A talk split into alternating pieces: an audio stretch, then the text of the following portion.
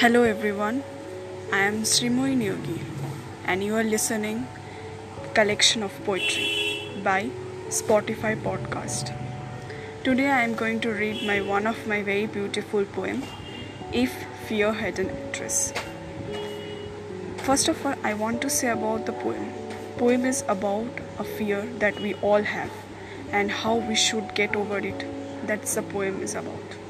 So here let's start. If you had an address, then I should not go to that place and stay away from it. But our fate will reach us to that destination, whether our heart and mind are willing to or not.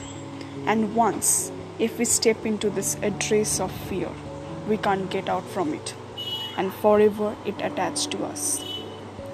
Every time, if we think about this place, it will give us anxiety, stress, and take place in our dream. But it needs a solution to come out.